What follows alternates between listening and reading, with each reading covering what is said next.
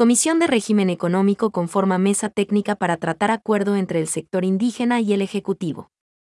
La Comisión de Régimen Económico nombró, por unanimidad, a los asambleístas Blanca Sacancela, Mireya Pazmiño y Pavel Muñoz como delegados a las mesas de diálogo entre el sector indígena y ejecutivo, con el fin de dar seguimiento al cumplimiento de los acuerdos suscritos en el Acta por la Paz con la CONAIE, FEINE y FENOCIN, que recoge los 10 puntos programáticos.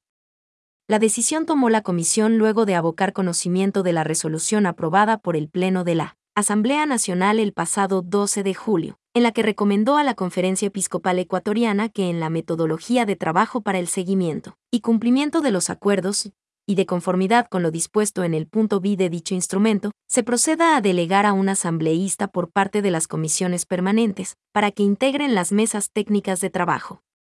De acuerdo con dicha resolución, los delegados de la Comisión de Régimen Económico participarían en la mesa técnica que aborda temas relacionados con la focalización de los subsidios de los combustibles, banca pública y privada, así como protección de inversiones y demás.